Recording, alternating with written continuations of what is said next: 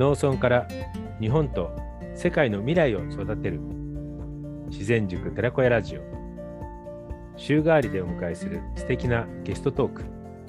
今週も群馬県甘楽郡甘楽町からお届けします。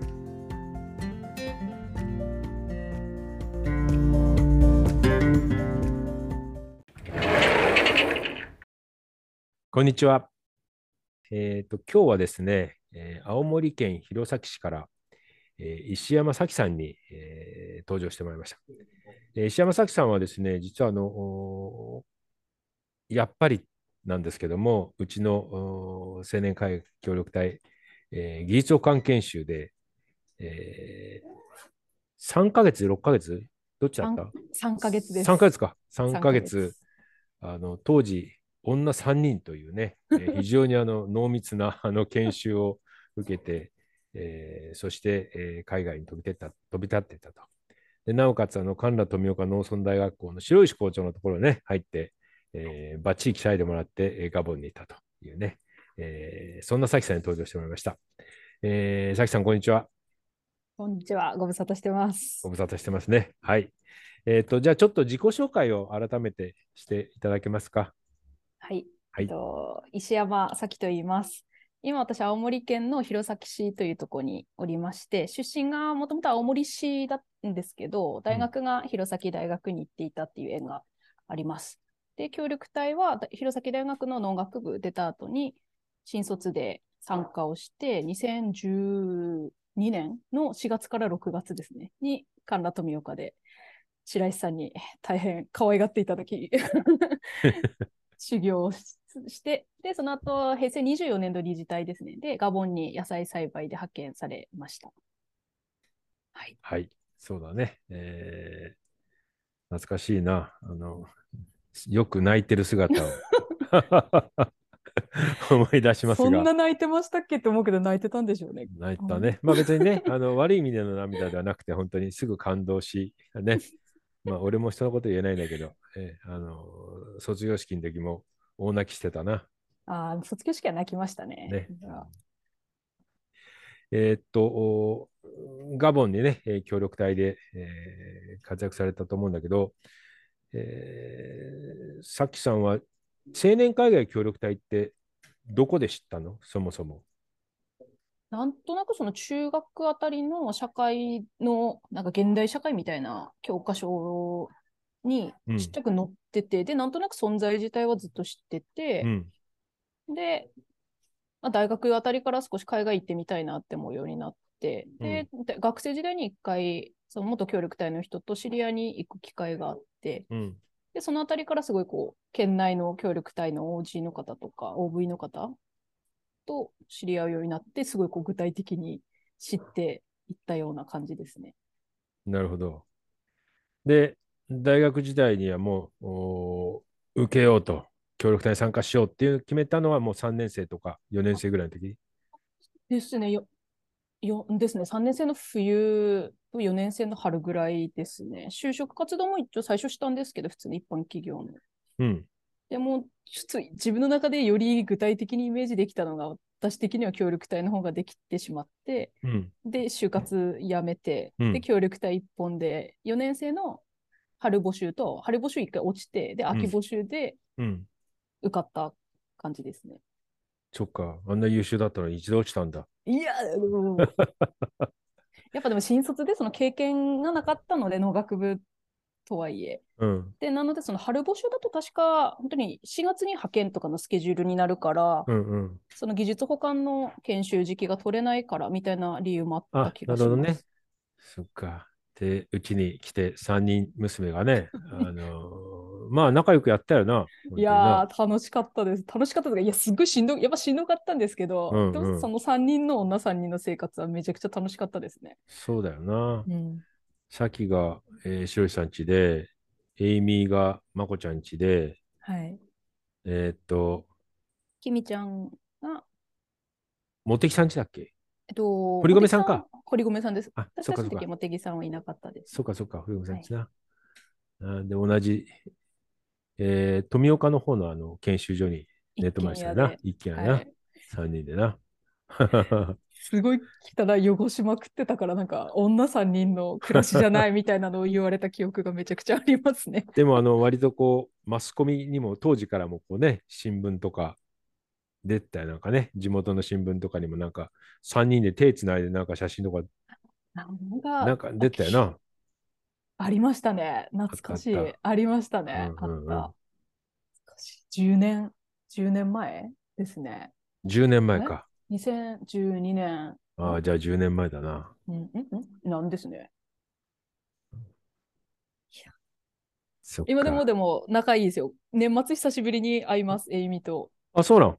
東京にちょっと行く用事があって、私。あ、そうなんだ。エイミーがそうなん、です。あの、結構その、お俺もやりとりはしてて。あ本当ですか？そうそう、金町があの、ニカラグアのホストタウンになったんで、彼女にもいろいろうん、協力してもらったりとか、あと、あの、カズマの下仁田ネギを、エイミーは、しあの、いつも買ってくれて素晴らしい、さすがですね。そうそうそう、あの、お歳暮にいつも使ってくれたりとかして、うんああだって彼女だってもう事務局長かなんか、あ、もうね、なんか継いだらしいですよ。あ、継いだんだ。継いだって言ってました。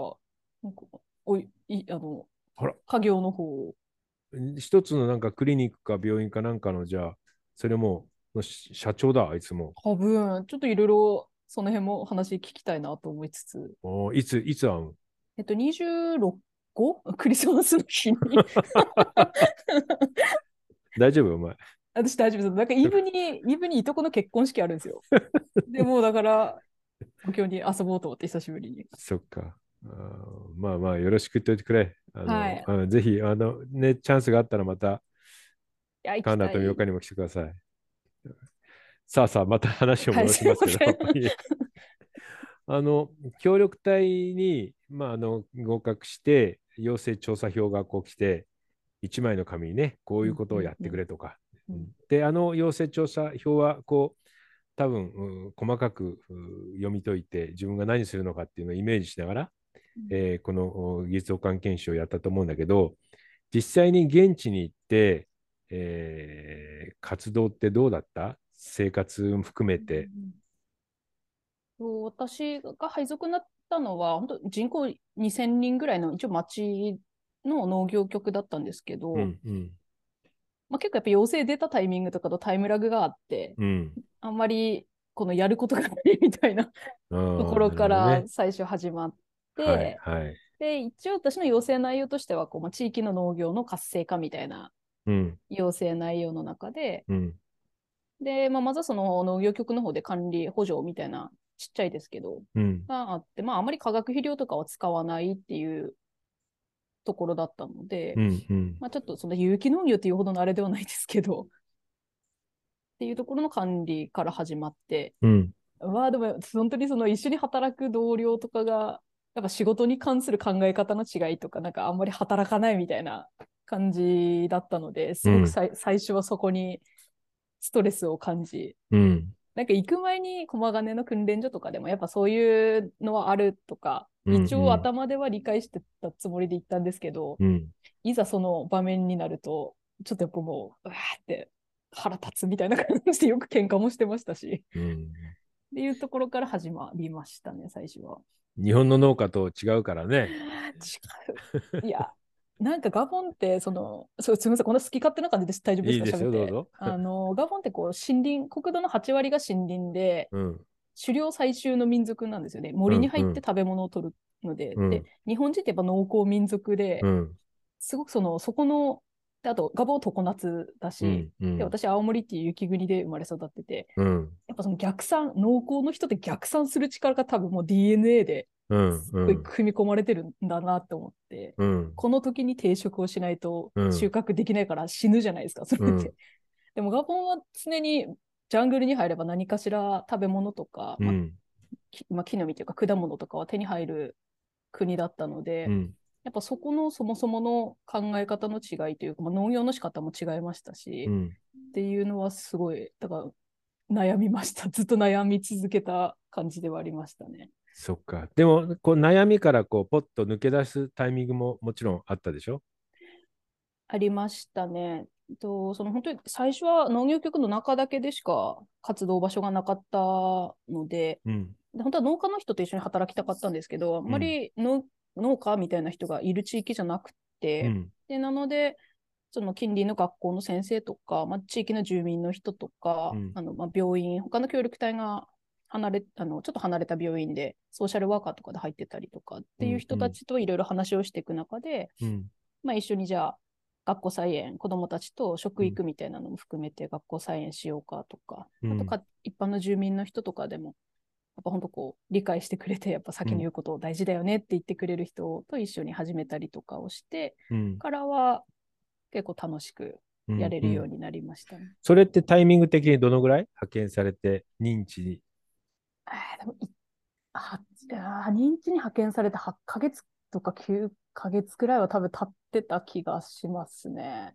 半年とかかな？うん、でもやっぱり言葉とかね。ね、文化習慣に慣れたりとかしてね、そうなってくるとようやく、あれか、相手と仲間もできてきたりとか、信頼関係も少しずつ構築され、うんあの、健康状態はどうだった？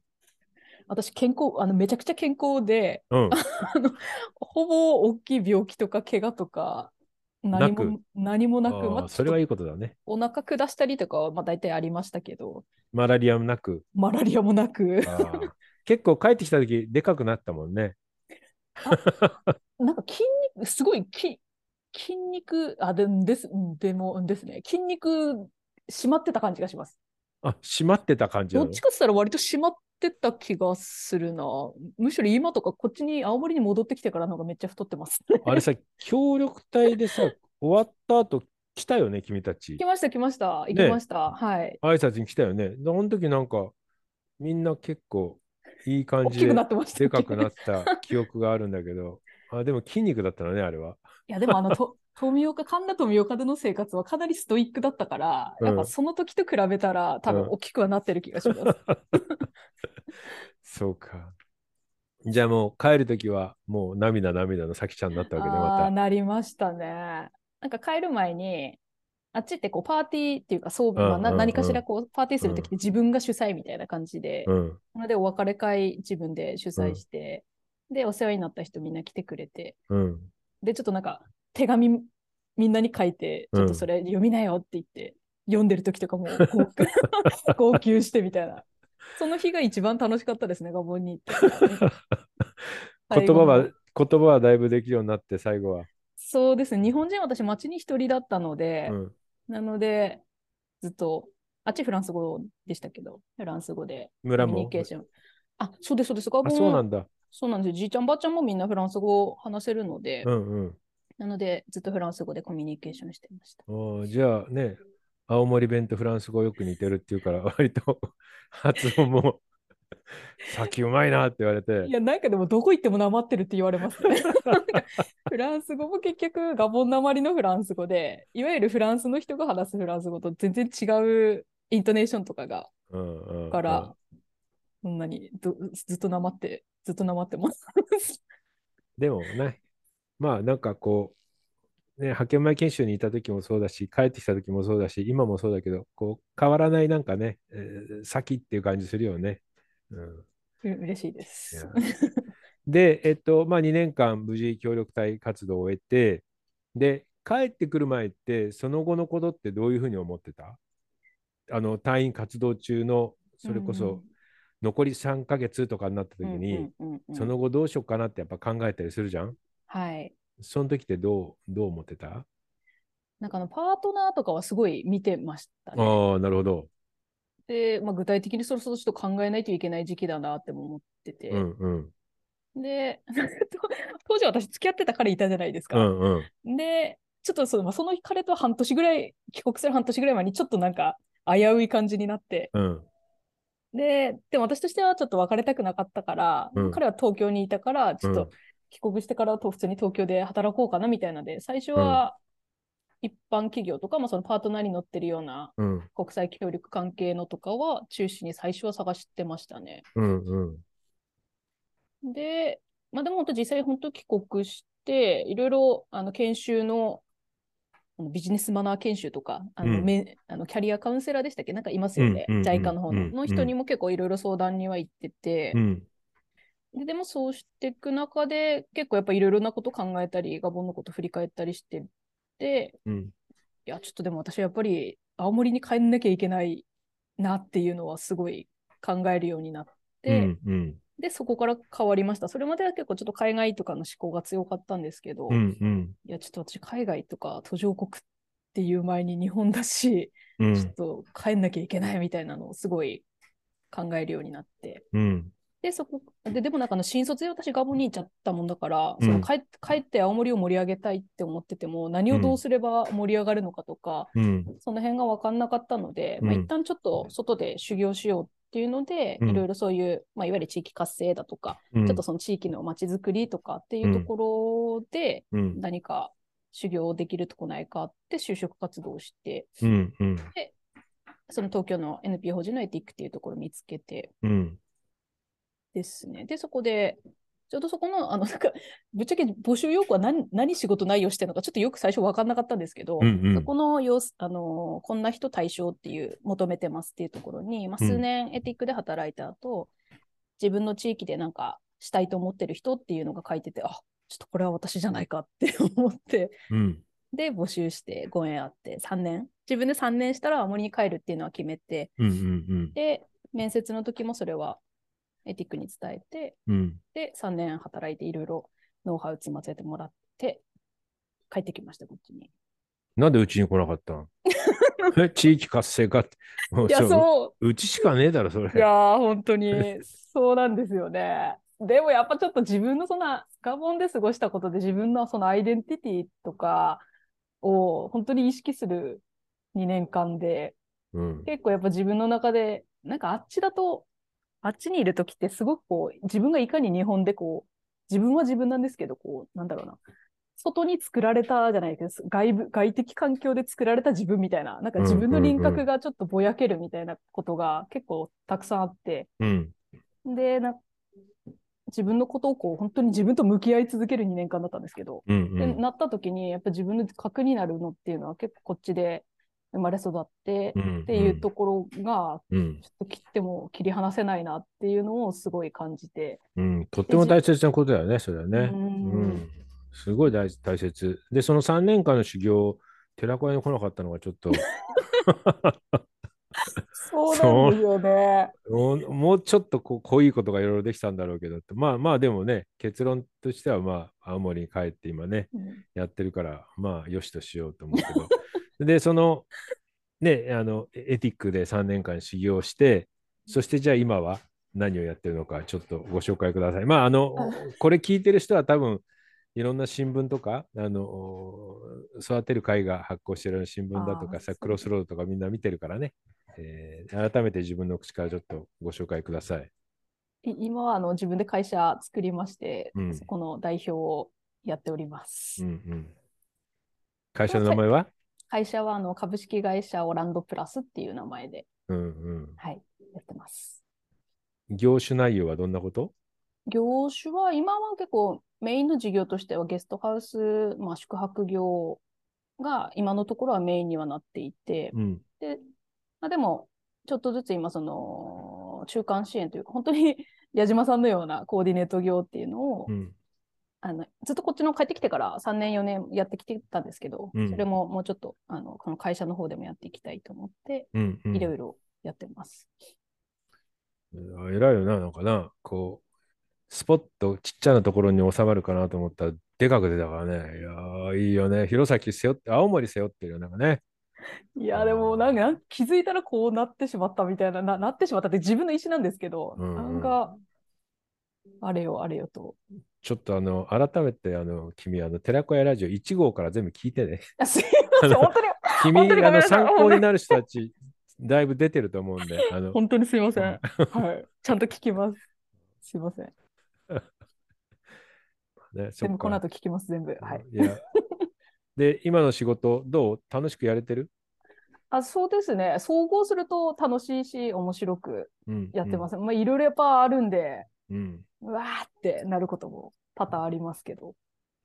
結構そこにこうね、あの、協力隊経験者、青森含めてね、いろんな OB、OG がこうそこにね、集うることもあるだろうし、これからね、協力隊を目指そうっていう人も、えーそのゲストハウスに行けば、さきさんに会えるみたいなね、うんうんえー子もいるだろうし、まあ、あの、ちょっとご紹介して、えー青森でリンゴ農家に嫁に入った、うん、彼女、まあ、今またペルーに行っちゃそうったけどですよね。そうそう、いいなと思いながら。うん、いいのか悪いのかね。でもね、そういういろんな人がこう、ね、集う場所になればいいよね。ねそうですね、本当にその、この間もあの、今ちょうど募集期間じゃないですか、協うん、力隊。そうね。うんで、弘前大学とか、まあ、青森県内でもいろいろ説明会、助教の方でやっててう、ん、で、結構その助教の人、東北のうん人、たちも来てくれたりとか、うんあと、弘前大学生でもあるので、元。そうね。うん、で、そこでもちょっと体験談話したりとか、学生が来てくれたりとかっていうのは来てて、いや、青森県、県って、あの、パスポートの所有率日本一か、いつも2位かで低いんですよ。うん、うんで、全然ここ、海外行ってる、行ったことある人って多くなくて、うん。なんかなので、本当協力隊行ってた人とか、関心ある人と話すと、すごい楽しいですね。でもさ、逆にあの、それだけ、なんていうかな、行った人少なければ、それなりに、あのネットワークもね、しっかりとしたものできるだろうし、あの、行く人も、こう、目指す人、本気度がある人たちがやっぱりそこに来るわけだからさ、それはそれでも、ね、東京と比べてもあれだしさ、うんうんうんうん首都圏で比べても仕方ないことなんで、うん。ね、絶対数からして、あれが違うわけだからさ。うん。それ私も、はい、うん大学の時にその協力隊行きたいって言ったら、本当にみんな、あの、元 OV の人たち応援してくれて、うんうん。で、かなり本当に個別個別でつながって、で、今でも仲良くしてる方いっぱいいますし、うんうん。青森の協力隊の OB 会っていうのももちろんあるでしょ、はい、ありますね。そろそろ OB 会の会長になったらどう？ちょうど先去年、去年、うん。一昨年ぐらいに会長変わるタイミングで、うん。そ前の会長とかにも少し言われたりはしたんですけど、うん。ちょっと今、私自分のキャパ的にきついみたいな感じでうんうん。やってはないんですけど、うん。でも結構本当今のその、今は本当日本の私、地域づくりとかそっち系ですけど、うん。うん。本質的につながる部分ってめちゃくちゃ多いなって思いながら仕事してるので、うんうん。なんかゆくゆくは、そうそう俺も思うけどその今ねカウンセラーもやってるのよその協力隊のね。で、うんうん帰国隊員の例えば就職の相談とか、行く前のねいろんな、まあ、あの協力隊に関するカウンセラーカウンセリングをしてたりするんだけどなんかあのおそうねさっきの年代で例えばその OB 会の会長になったら若い人たちもこう入りやすいだろうしうんうん。ちょっとまた新しい発想でいろんなものができるだろうから、まあ古いね方々はそういう意味で若い人たちがやるって言ったら応援もしてくれるだろうしさ、うんうん。うん、なんかそういうネットワークをもっとこうしっかりと構築してもらって、あのそれこそ東北連合会のね、あの頭を張っていただいて、ぜひとも、まあ、そういう基盤があるのってすごい大切よ。うんう、うん。ん。そのね、今のその会社のそのそこのコアスペースがね、ワーキングスペースがうんうん拠点になっていくってとっても大切だと思うんで、うん。まああのまた数年後にでもできればなんか30代の女性とかがね、うん。協力隊の OB 会の会長になるのってとってもいいんじゃないかな。うん。静岡の OB 会の会長だって竹町千恵さんっていうやっぱうちのあの卒業生、へうん、まだ30代の、うん。うん。彼女40になったかな。年齢わかんないけど、うん。うん。あのうん。うん。OB 会会長やってるからね、ーへー。うんラジオす聞いてください出てますんで。あすいません本当にすいません。本当にすいません。ちゃんと聞きます。はいずっと言われ続けそう。ごめんなさい。いやいやいや、うんそうそうそんな中ね優秀な人材がたくさん。う優秀な人材が、そう、みんなそれぞれのね、あの、うん特にその、いろんな地域で根を張って頑張ってる人たちに、こう、出演していただいて、うん、なんで、まあ、あの、日本限らずね、海外も含めて、うんそういう人たちにこう、出演してもらって、あの、その根っこを生やす、こう意味だとか、うん意義だとか、うん。あとはその協力隊がね、で、その経験したことが今に役立ってるっていうことも含めて、いろんなこうね、話をしてもらってるんだけどさ。うん。まあ、あのタイミングでうん先にいつかと思いながらも、そうそう、忙しそうだなと思いながらも、この間また新聞に出てたんで、もうそろそろいいかと思って、ちょっと そうなんです。いや、本当矢島さんだよね、動き方。当時行った時とかは、あんまりそんなこう、自分の研修に必死だったので、その矢島さんみたいな立場の人がどういう動き方とか、なんかどんなことをしてんのかみたいな、ちょっと客観的に見るっていうのができてなかったんですけど、でも本当にモデル、モデルじゃないですけど、私のこっちの弘前で生きていく上での動き方だとか、そのやっていくつながりの 広げ方だとかっていうのはすごい参考にしたい部分たくさんあって、なので、ちゃんと、はい、また学び学びに行か行かないといけないなと思ってます。皆さんにも会いたいですし。いや、ラジオも聞いてくれ。すいません。いや、俺も、あの、ちょっと、日本を元気にする協力隊のね、川内さんともちょっとこう話しながら、ちょっとさっきのところでも行きたいねなんていう話も、うん、してるんで、うん、日本も元気をするね、えー、青森も元気にする石山咲さんだから、ちょっと ぜひそのベースになるその拠点に、うん、行きたいなと。で、美味しい日本酒を用意して。わあ、もう、もう、もう、本当に接待、超接待します。美味しいところに。公演とかしてほしいですね。でも、冬は寒いからやだよな。寒いっすね。寒いだろ。まあでも、あの、本本気の弘前を感じられると思います。冬に来た方が。本気の弘前を。もう冬に来るともうあとそれ以外はもう天国みたいな季節だと思います。そうなんか本質がすごいやっぱ出出るというか、こう雪国のこういうところで暮らすと。いやー、そんな格好持ってね。大丈夫、ちょっとダウンとかも寒いけどさ。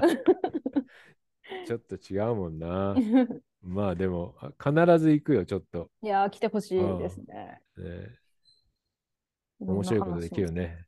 うんご一緒したいですね。そ仕事でもなんか一緒にできたら嬉しいなと。そうね。はい、あの、うちもさ、あの、古民家カフェも運営しながら今やってんのよ。だからね、ぜひささきたちがいるときなかったからさ。そうですね、うん、ぜひまあね、こっちも来るチャンスがあったら。いや聞きたい、うん、いろいろ、本当に。で、えっ、ー、と、はいはい、お話がずれちゃったけど、でもやっぱりその、協力隊に行ってた時のその経験っていうのがやっぱり今につながってるっていうのは間違いない？いや、間違いないですね。本当に100%間違いないですね。うん、その2年間っていうのがやっぱりあったからこそ今があるみたいなもんか。まあ、私、ガボンに行ってなかったら多分こっちにも戻ってこなかったと思いますし、今のこういう仕事にも絶対ついてなかったと思いますね。うん、思うというか、ほぼ革新的にそう思ってます。やっぱりかね、こう、外から一回日本を見たりとかするっていうことが、やっぱりアイデンティティをもう一度こう、見直すきっかけにもなったのかな。なりましたね。あと、本当、まあ、ガボンって47個民族があって、結構やっぱ日常的にその自分の民族の話とかもする中で、あとまあ宗教も普通にあるので、うんうん、で、やっぱ自分は何者なのかとか、うん、すごくそういうのに、日本だったら考えないようなことを疑問で自分でも思うようにも、なんかかなりましたし、うんうん、あとその、協力隊ってやっぱ日本人の協力隊って変 変な変わった人いっぱいいるじゃないですか。うん、でいろんなとこにも行ってるしいろんな経験をしてる人たちが青森に来たことないとか、うん、知らないっていう人とかもすごいいっぱいいて、うん、なんでこんな変なとこに来てる行ってんのに青森ないんだろうとか、うん、なんかすごくやっぱそこの悔しさだとか、もう同時に感じた記憶はすごくありますね当時。なるほどね。うん、あでもいいねでもね。えー、そういう思いを持って実家の方に帰っていくっていうね。で、えっと、はい、ちょっとまあ話があれだけど、また戻すんだけど、これからね、こう青年海外協力隊、今 JICA 海外協力隊という名前になったんだけど、うんうん、を目指す人たちに対して、ちょっとなんかこう、メッセージがあれば、うん、うん、さっきのこの新卒協力隊、そして経営者のこのラインを踏んでる、その君から協力隊を目指す、目指してるっていうか、うん、こまあ、ちょっと興味あるんだけど、どうしようかなみたいな思ってる人たちも含めて、うん、もしメッセージがあればお願いしたいなと思うんだけど。うん、いや、でもちょっとでも興味あるなら間違いなく私は行った方がいいなっていうのは、まず言いたいですね。うん。うん。なんかそのいわゆる私はその JICA が求めるような本当にこう経験豊富とか日本の知識とかをこう途上国に寄与するみたいなところで言うと、そんな大したことはできなかったかなみたいなのはちょっとあるんですけど、うん、でも、本当にこっちに帰ってきてから、まあ、のガボンのこともすごいいろんな人に話したり紹介していますし、うん。あと自分のその生き方だとか、うんなんか本当にちょっとこう人材育成みたいな文脈も協力隊って強いと思うので、っうん。ていう意味で言うと、本当に自分のこう核になる部分のこともあの感じられ、感じられたというか、すごく意識できるようになったし、うんで、け結果今自分らしくというか、本当に自分の 人生にちゃんと当事者意識持ってうん。あの生きられているので、それはちょっとやっぱ他の日本のあの新卒で日本の会社とかに入ってる本当世代の人とかを見るとあんまり多分できない経験だとも思うので、うん。うんまあ、その分やっぱ悩むこととかすごい落ち込むこともいっぱいあったんですけど、うん。でも本当に行ってよかったなって心から思うので、ぜひ行ってほしいですね。うん。なんかでも行くんだったら、あとでももっとうまく、私いろんな行く前にやっぱ新卒だし、うんまあ行きづらい条件的にはやっぱ厳しい条件ではあったので、うん。やっぱそのちょっとこう比較的行きやすい職種とか、その健,、うんうん健康診断のどういうのが今まで引っかかったのかとか、なんかいろいろちょっとそういう情報収集とかもすごく割と多分してたので、うん。なので、うまくそこは、あの、周りの人たちに聞いたりとか頼ったりしながらいけるといいのかなと思います。あれだね、こう、お東北方面でね、それこそ、お青森を中心に、えー協力隊に行きたいなっていう人がいたとしたら、あぜひその弘前の君のそのゲストハウス、ゲストハウスの名前なんていうの？は、あの、オランドの2階って言います。オランドの2階。建物の名前が弘前オランドっていう名前で、あじゃあ、弘前オランド、じゃあ Google マップでこうあ検索して、はい。そこに行けば、あの、さきがこういろいろと丁寧に協力隊のお話もしてくれるね。はもう協力隊行きたい人にはすごいちゃんと時間取って話します。そうでない人とかはめんどくさい時は そうだな。かわしてるけどうん、協力隊に行くっていうのであれば、ぜひそ。っか、ぜひオランドの2話したいです階にぜひね、行っていただいて。うんでもあれだね、こう協力隊事業もね、あの、あと数年で60周年、うん。まあ55年超えたところで、その中でこう女性経営者っていうのも何人も出てるかもしれないけど、その一人になったね、君もね。ああ、そうですね、なりましたね。どのぐらいいるんですかね、歴代いやーわかんないけどの多分ねすごいそういうのもね。そう。ん、そういうね、人たちをかちゃんとこう取りまとめてもらって、う。うん。あのやっぱりあのマスコミとかね、出るのは嫌いかもしれないけど、やっぱり出ることも大切よ。そのうんいろんな人たちに対してね。う、んうんううん。ん協力隊事業がね、うん。こういうふうに、うんえー社会貢献につながってるとかってことも含めて、その経験がね、こう地域にどれだけ根を張って、うん。えーできてるかってことをうん。うん発信するのはすごく大事なので、あのこれからもぜひあの、ん。どんどん出てってください。はい。ね。いや、あの、懐かしい、えー名残惜しいけど、まあ、そんなことで、さきちゃんとの、えーラジオトーク番番組、この辺で終わりにしたいというふうに思います。ありがとうございます。すごい一瞬、一瞬でした。